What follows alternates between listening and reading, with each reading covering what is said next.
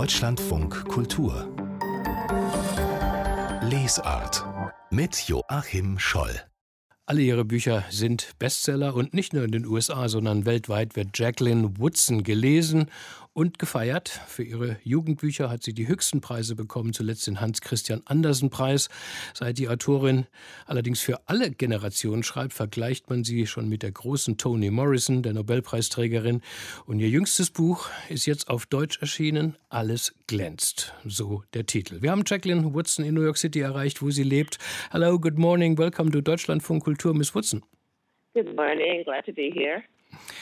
Im Zentrum ihres Romans stehen Melody und Iris, Tochter und Mutter. Melody ist gerade 16 Jahre alt geworden, steht an der Schwelle zum Erwachsenwerden und mit ihrer Mutter, ja, mit der verbindet sie ein kompliziertes Verhältnis. Was, was läuft da zwischen Melody und Iris? Was ist so schwierig?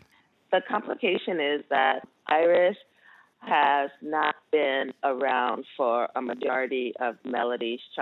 ja, die Komplikation besteht darin, dass Iris lange Zeit in der Kindheit ihrer Tochter nicht anwesend war. Sie war selber noch sehr jung, als ihre Tochter geboren wurde und hat dann beschlossen, aufs College zu gehen. In Melodies Augen war ihre Mutter sozusagen viel zu viel abwesend. Und jetzt kommt sie und möchte sie plötzlich bemuttern. Das ist etwas, was sie einerseits herbeigesehnt hat, andererseits aber auch wirklich genervt davon ist. Wie sind Sie auf diese Mutter-Tochter-Konstellation Melody und Iris gekommen? Was wollten Sie zeigen? Ich wollte immer schon mehr herausfinden über bestimmte Themen, wie zum Beispiel das Verhältnis von einer Mutter zu ihrer Tochter oder auch das Verhältnis von einer Tochter zu ihrer Mutter. Ich war ja und bin in beiden Positionen. Es hat mich sehr interessiert, wie es ist, wenn jemand jung Mutter wird. Das ist jetzt nicht meine Erfahrung. Ich war schon älter, wesentlich älter, als mein erstes Kind geboren wurde. Aber es hat mich sehr interessiert, wie das ist, wenn ein junger Mensch ein Kind bekommt und dann merkt, dass Mutterschaft längst nicht alles im Leben ist.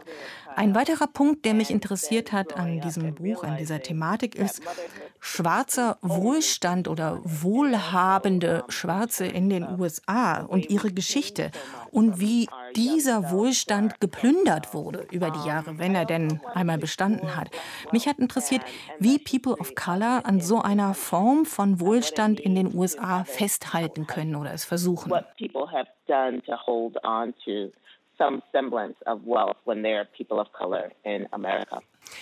Es gibt am Anfang eine Art ja ikonischer Szene. Für Melody wird eine Party organisiert, die sie auch in die Gesellschaft einführen soll. Sie trägt ein weißes Kleid, das eigentlich ihre Mutter hätte tragen sollen, aber damals nicht konnte, weil sie eben mit Melody schwanger war. Und diese Szene, die spielt im Haus der Großeltern von Melody. Was ist das genau für eine soziale Schicht, die Sie da beschreiben? Melodies Melodies Großeltern gehören zur oberen Mittelschicht, zur schwarzen oberen Mittelschicht und Iris dadurch auch. Und dieses Ereignis, was hier stattfinden soll, dieses historische Ereignis, das nennt sich Cotillion und das geht darum, dass in der schwarzen Community die jungen Menschen in die Gesellschaft eingeführt werden. So eine Art Jugendweihe, so kann man sich das vorstellen. Ähm, das gibt es schon eine Weile und seit Schwarzen überhaupt möglich war, in die Mittelschicht aufzusteigen, als sie Anwälte wurden, Landbesitzer und so weiter werden konnten, kleinere. Also ein Aufstieg, der noch vor dem Großwerden des Ku Klux Klan stattfand und wahrscheinlich auch ein Grund dafür war, dass der Ku Klux Klan so groß geworden ist. Denn diese Leute haben dann versucht, Schwarze daran zu hindern, einen gewissen eigenen Wohlstand zu haben und haben versucht, diesen dann wieder zu zerstören und die Errungenschaften von schwarzen Menschen wieder zunichte zu machen. Es geht hier um eine Familie, die es geschafft hat, an ihrem Wohlstand festzuhalten und eben um diese Zeremonie, die Tochter in die Gesellschaft einzuführen, die auch an dieser Tradition noch festhalten möchten. Mit meiner eigenen Tochter habe ich eine, ja, auch so eine Art Zeremonie gemacht. Sie ist allerdings halb schwarz und halb jüdisch, weshalb das ein bisschen anders war. Also wir haben es dann Black Mitzvah genannt. Es war eine etwas andere Art der Einführung in die Gesellschaft. Und äh, das ist sowieso bei People of Color schon mal anders als bei Weißen, denke ich mal. Aber es musste eben auch so sein, dass es in die Zeit passt, dass es dem entspricht, was die Zeit erfordert. Jetzt ist das also anders als jetzt ihr im Buch beschrieben bei Melody oder Iris und so weiter. Ihr ganzer Roman, Miss Woodson, ist organisiert um dieses Fest herum. Und Sie springen so zwischen den Perspektiven der Personen äh, hin und her, die alle bei diesem Fest anwesend sind. Und man erfährt, dass sie alle einen ganz anderen Blick auf die Familie haben, ja, mit auf einen ganz anderen äh, Winkel auf die Familie blicken. Jeder hat ganz eigene Motivation. Melodies Vater, der bleibt bei dem Fest. Die Mutter, die geht so weit weg, wie sie nur kann. Es ist eine sehr unterschiedliche soziale Schichtung in diesem Roman. Was hatten Sie damit im Sinn? I wanted to show that ich wollte zeigen, dass gleiche Erfahrungen auf verschiedene Art und Weise gemacht werden können, je nach der Person, die sie erlebt und je nach der Perspektive, aus der man in Beziehung dazu tritt.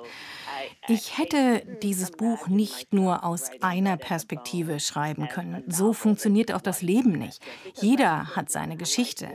Und diese Charaktere haben eben viele Facetten. Und das nur aus einer Perspektive zu beschreiben von Iris oder aus Melodies oder auch Aubreys Perspektive, das hätte absolut nicht ausgereicht. Und die Leser sollten diesen Figuren folgen. Und deshalb sollte dieses Buch auch langsam gelesen werden, finde ich. Das ist ja kein so langer Roman. da kann man sich schon vorstellen, dass die Leute das Buch zur Hand nehmen denken, oh, 225 Seiten, das lese ich in einem Tag. Aber so soll das eigentlich nicht funktionieren, denn auch beim Schreiben und beim Aufbau des Ganzen bin ich ja durchdacht vorgegangen und es ist auch nicht linear geschrieben. Es wechselt in den Zeiten hin und her. Man muss sich auch selber dafür Zeit nehmen, denn so funktioniert ja auch die Erinnerung. Man springt zu verschiedenen Punkten und die Essenz davon wollte ich hiermit zu Papier bringen. Bleiben wir mal bei diesem Stil, Mrs. Woodson. Das ist schön, dass Sie ihn ansprechen, weil man als Leser und Leserin muss man schon ein bisschen mitarbeiten in diesem Buch. Oft sind es nur Fragmente, die Sie beschreiben, die man dann beim Lesen zusammenführen muss. Wer spricht hier über was und worum geht es eigentlich? Und dadurch entsteht so ein interessantes dazwischen. Also als ob man etwas lesen würde oder als ob man von etwas erzählt bekommt, was eigentlich gar nicht auf dem Papier steht. Wie entwickeln Sie das beim Schreiben? Was geht da Ihnen selbst durch den Kopf? Wie entsteht sowas? It is funny because it took ja, das ist lustig, denn ich habe ja wirklich viele Jahre an diesem Buch geschrieben und normalerweise schreibe ich immer nur ein Buch auf einmal. Ich habe bis jetzt 34 Bücher geschrieben da war das eigentlich immer so. Aber diesmal habe ich auch gleichzeitig an einem Jugendbuch gearbeitet und einen Artikel geschrieben. Und ich erinnere mich noch an den Schreibprozess. Immer wenn ich über eine Figur geschrieben habe, habe ich mich gefragt, was wohl Aubreys Perspektive wäre, wie er das sehen würde. Aubrey ist Melodies Vater, der Freund von Iris. Er war jemand, der aus einer Familie kam, die dauernd umgezogen ist. Er ist viel gereist und er war ziemlich instabil. Und er hat so das Gefühl gehabt, wenn jetzt das Baby kommt, dann ist das eine Art Zuhause. Ich habe das auch so für ihn geschrieben. Das war so die Orientierung bei seiner Figur, dass er nun ein Ziel im Leben hat, eine Familie, ein Kind, etwas, für das es sich lohnt zu leben. Ich erinnere mich an eine Szene, wo er an einer Kreuzung steht und da fährt ein Freund vorbei mit einem schicken Auto und sagt, hey, wie geht's? Und er sagt so, ha, ich kann das. Er denkt sich, ich schaffe das, ich kann Geld verdienen und mich um Iris und um das Kind kümmern, greift mit der Hand in die Tasche und stellt fest, dass da überhaupt kein Geld ist. Und in dem Moment wusste ich, wie es mit der Geschichte weitergehen würde. Also das Schreiben ist wirklich ein organischer Prozess. Die Charaktere entwickeln sich im Prozess des Schreibens, während ich darüber nachdenke. Die Geschichte stellt sich sozusagen dadurch ein. Und als ich die Geschichte dann auf Papier gebracht habe, wusste ich, dass es nicht nur so sein könnte, dass ein Teil des Buches von einer Person erzählt wird und dann der nächste Teil aus der Perspektive der anderen Person, sondern dass diese verschiedenen Perspektiven sich ineinander verweben mussten.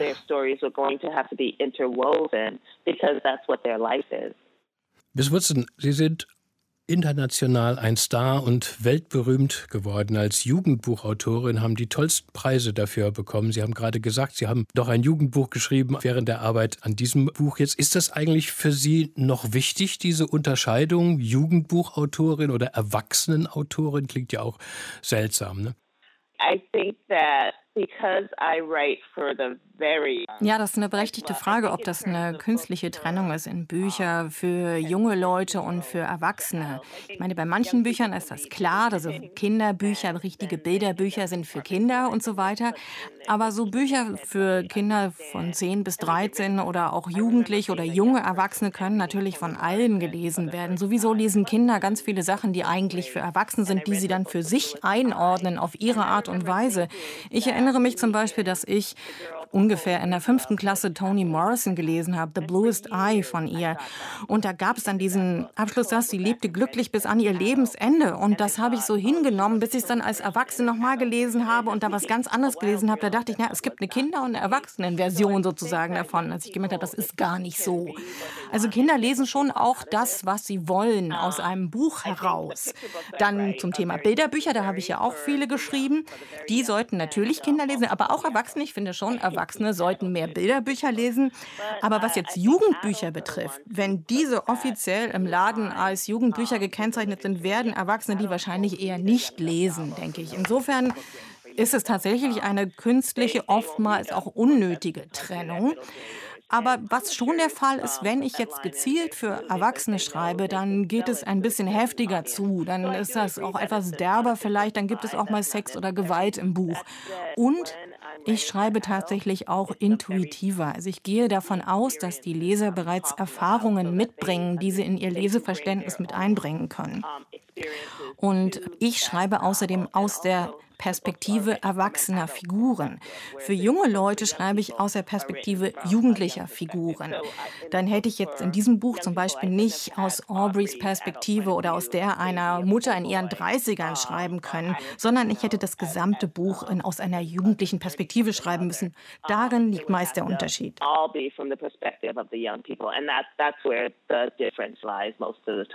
Miss Woodson, wir erreichen Sie ja in New York und wenn man in den letzten Monaten an diese Stadt dachte, dann muss man einfach die Frage stellen, angesichts, äh, was die Corona-Pandemie auch mit New York City gemacht hat, muss man die Frage stellen, wie es Ihnen denn ergangen ist in der letzten Zeit und ob es denn jetzt vielleicht auch wieder schöner ist in New York für Sie, nachdem die Impfungen angelaufen sind. Wie geht es Ihnen?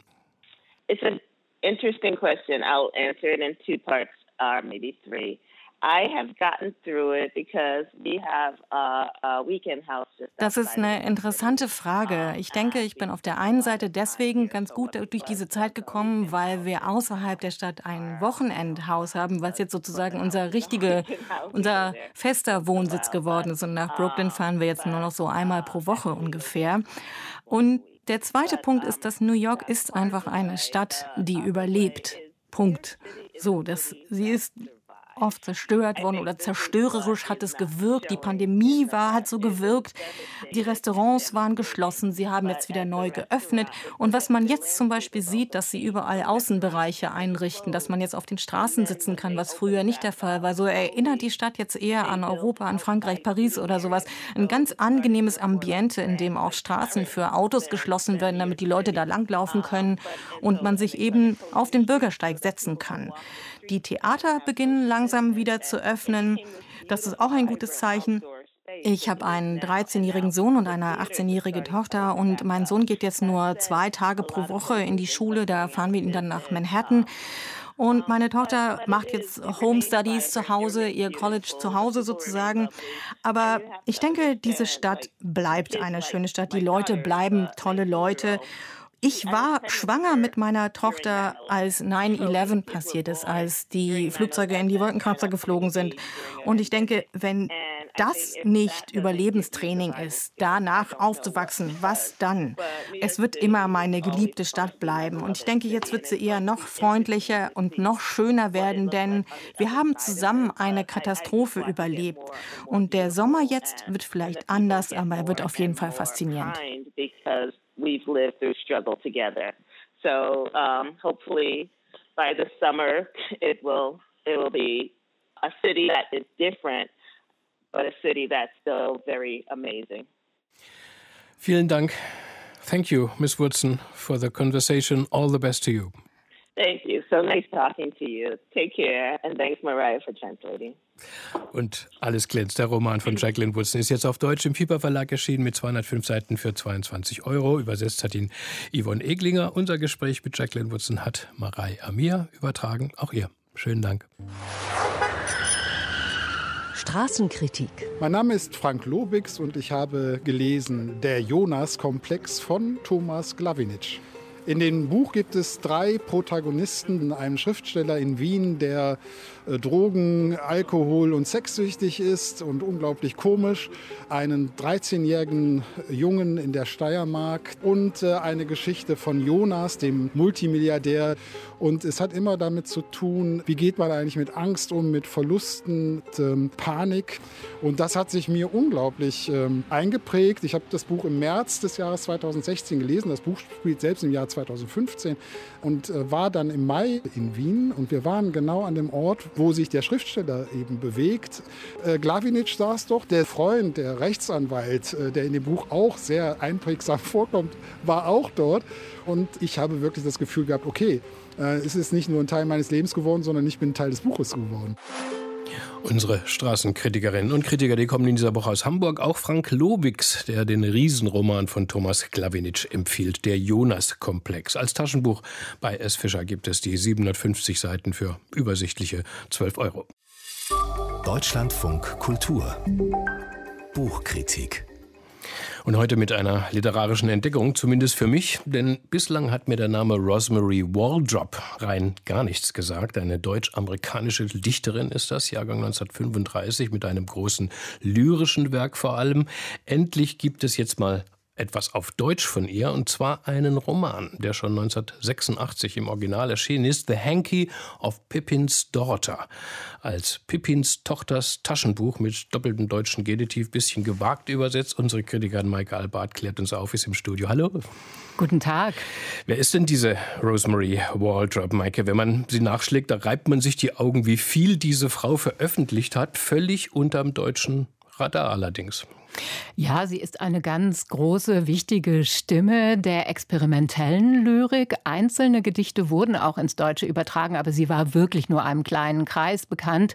Und sie hat schon als junge Frau dann in den USA gelebt und mit ihrem Mann, der auch ein Geisteswissenschaftler war und ein GI, also mit dem ist sie dann in die USA gegangen, hat sie auch eine Edition herausgebracht und sie hat viel übersetzt aus dem Französischen und Deutschen und war dort eine prägnante Figur.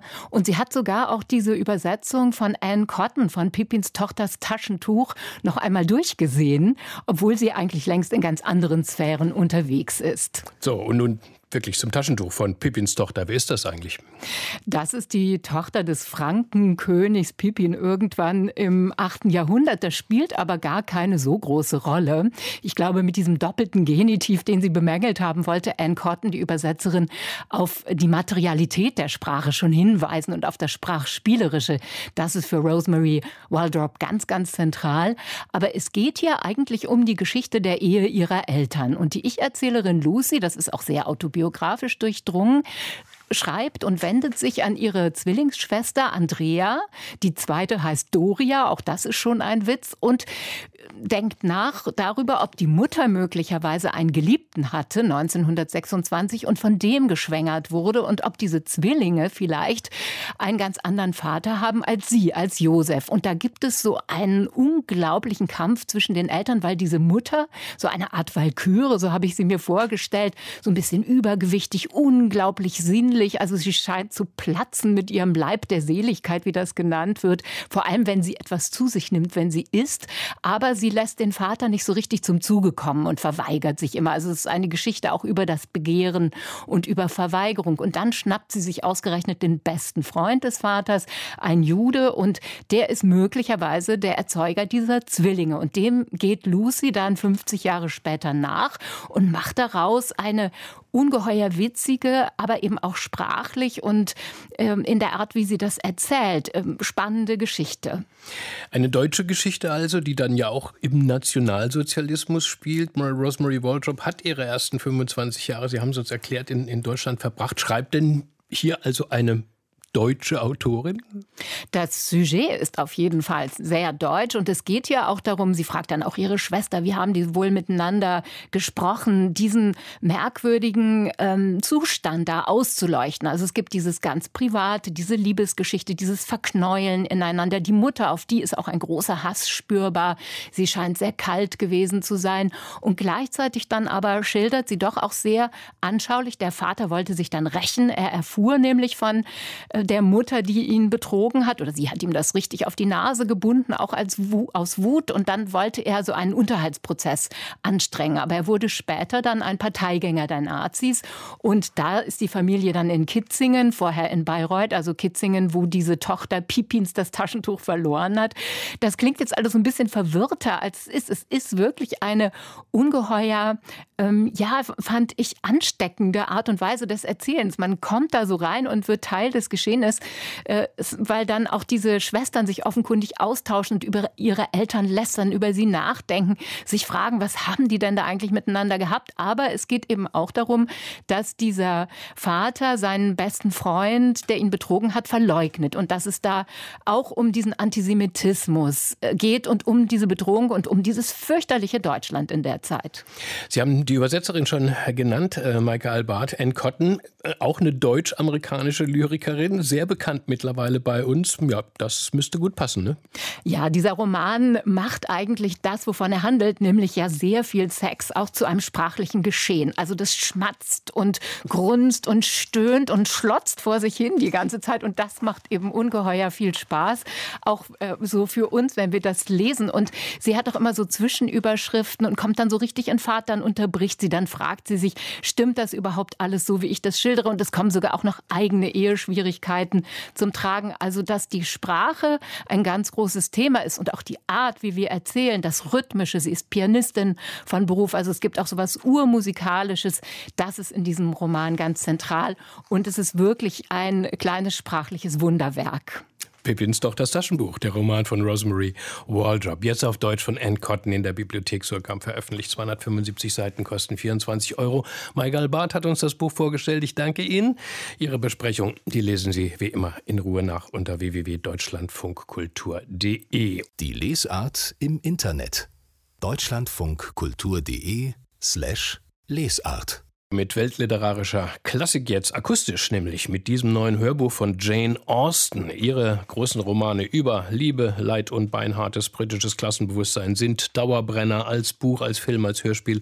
Und jetzt gibt es eine neue deutsche Fassung von Mansfield Park zu kaufen, dem Roman von 1811, den man schon zum Spätwerk Austens rechnet. Fünf Jahre später ist sie gestorben mit nur 41. Tobias Wenzel hat sich nur zu gern in diese Welt der Jane Austen aufgemacht. Wie die Dinge stehen, ist für unsere Kinder durch diese Begegnung keine Gefahr zu befürchten. Der wohlhabende Sir Thomas Bertram nimmt Fanny Price, seine aus ärmlichen Verhältnissen stammende Nichte, in seine Familie auf. Auf dem englischen Anwesen Mansfield Park blickt nur Cousin Edmund nicht auf Fanny herab. Mit 18 ist sie in ihn verliebt. Edmund schätzt sie allerdings lange nur als beste Freundin, weil er wiederum in Mary Crawford verliebt ist.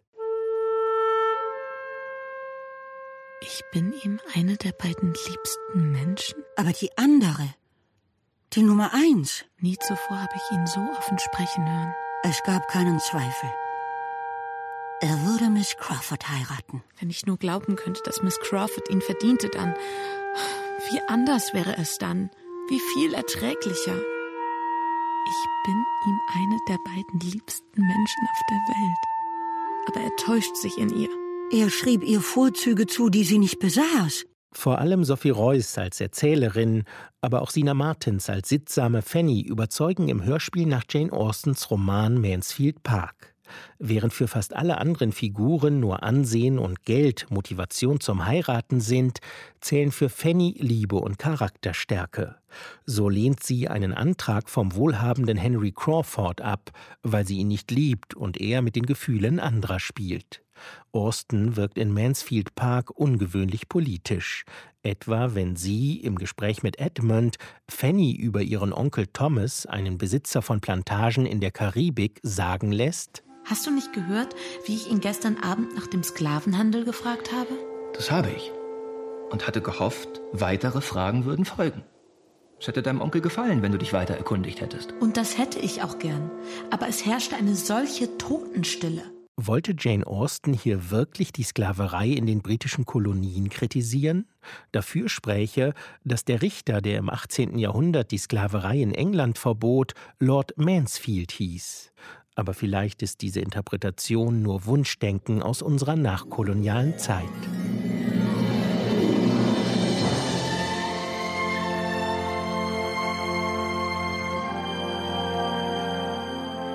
Martina Eisenreichs Musik für das Hörspiel erinnert teils an kitschige Fernsehserien. Das ist schade, denn Austen ist viel mehr als der Plot ihrer Liebesgeschichten. Ihr Stil ist virtuos, ihre Beobachtungsgabe bestechend und ihr Humor entlarvend. Diesen Humor hat Iris Drögekamp in ihrer insgesamt soliden Hörspielinszenierung etwas zu selten herausgearbeitet. Allerdings sehr treffend, wenn die Erzählerin beschreibt, wie sich Fannys Cousinen den unscheinbaren, aber reichen Junggesellen Henry Crawford schönreden. Bei der zweiten Begegnung kam er ihnen schon weniger unscheinbar vor. Sicher, er war unscheinbar, aber seine Haltung war so elegant. Er hatte so gute Zähne, war so wohl proportioniert, dass man die Unscheinbarkeit rasch vergaß. Und nach der dritten Begegnung, einem Essen mit ihm im Pfarrhaus, durfte ihn keiner mehr so nennen. Ja, er war der bemerkenswerteste Mann, dem die Schwestern je begegnet waren. Und beide waren ganz begeistert von ihm. Das macht große Lust auf mehr Jane Austen. Mansfield Park von Jane Austen als Hörbuch jetzt im Hörverlag auf drei CDs mit knapp viereinhalb Stunden Laufzeit für 20 Euro günstiger als MP3 Download. Und wir werden jetzt noch schön deutsch mit dem gleichnamigen Buch, das die Journalistin Stefanie von Wittersheim zusammen mit dem Soziologen Dirk Käßler geschrieben hat.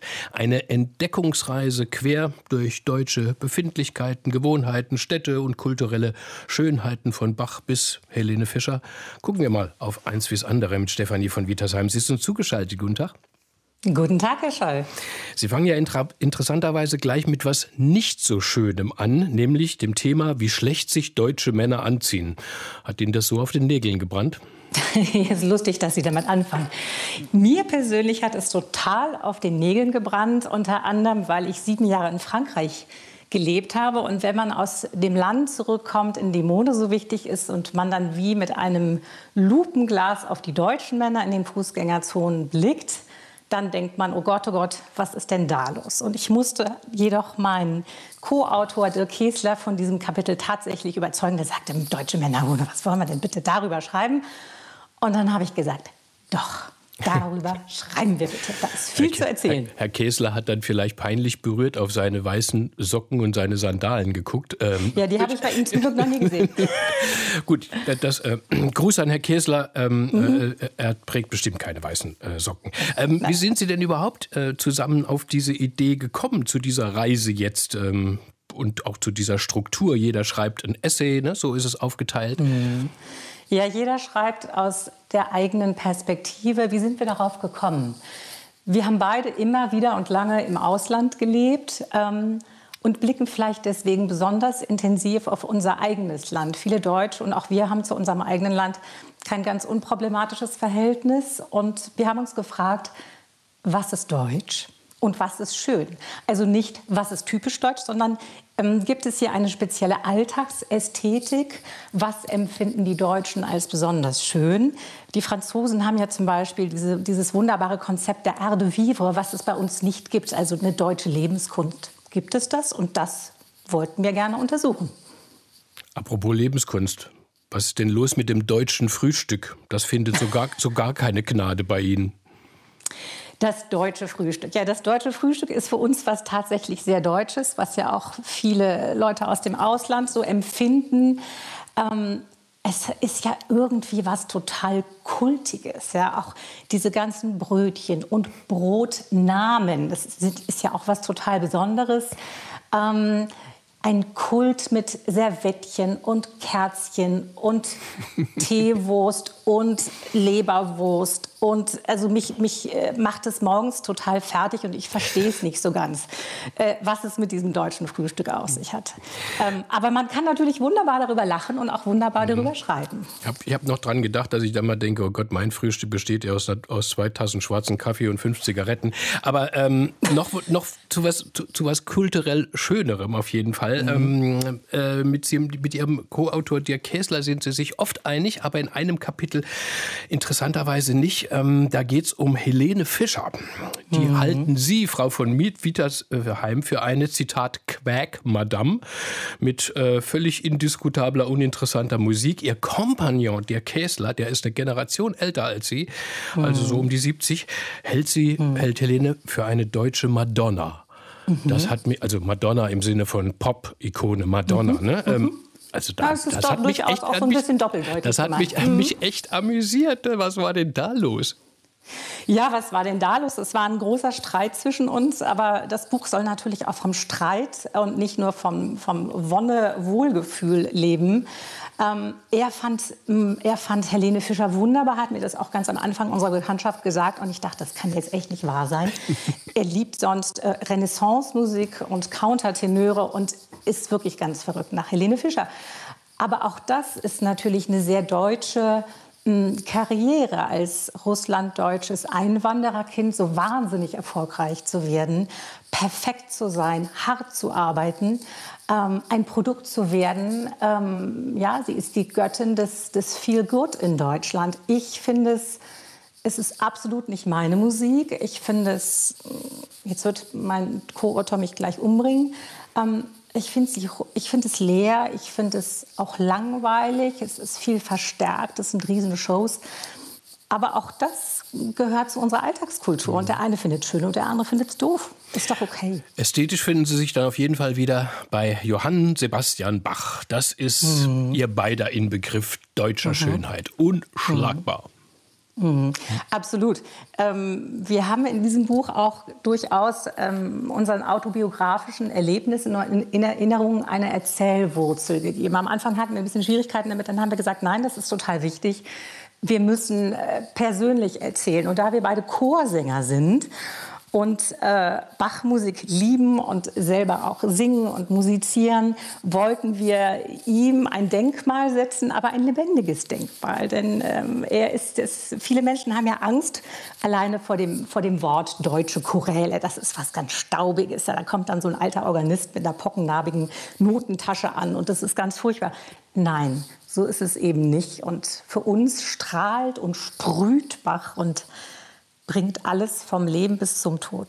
Und das ist wunderbar. Eine von vielen deutschen Schönheiten im Buch von Stefanie von Wietersheim und Dirk Käsler. Dankeschön, Frau von Wietersheim, dass Sie uns davon erzählt haben. Schön Deutsch. Die Entdeckungsreise ist jetzt im Verlag Literaturwissenschaft.de erschienen, hat 324 Seiten, kostet 22 Euro.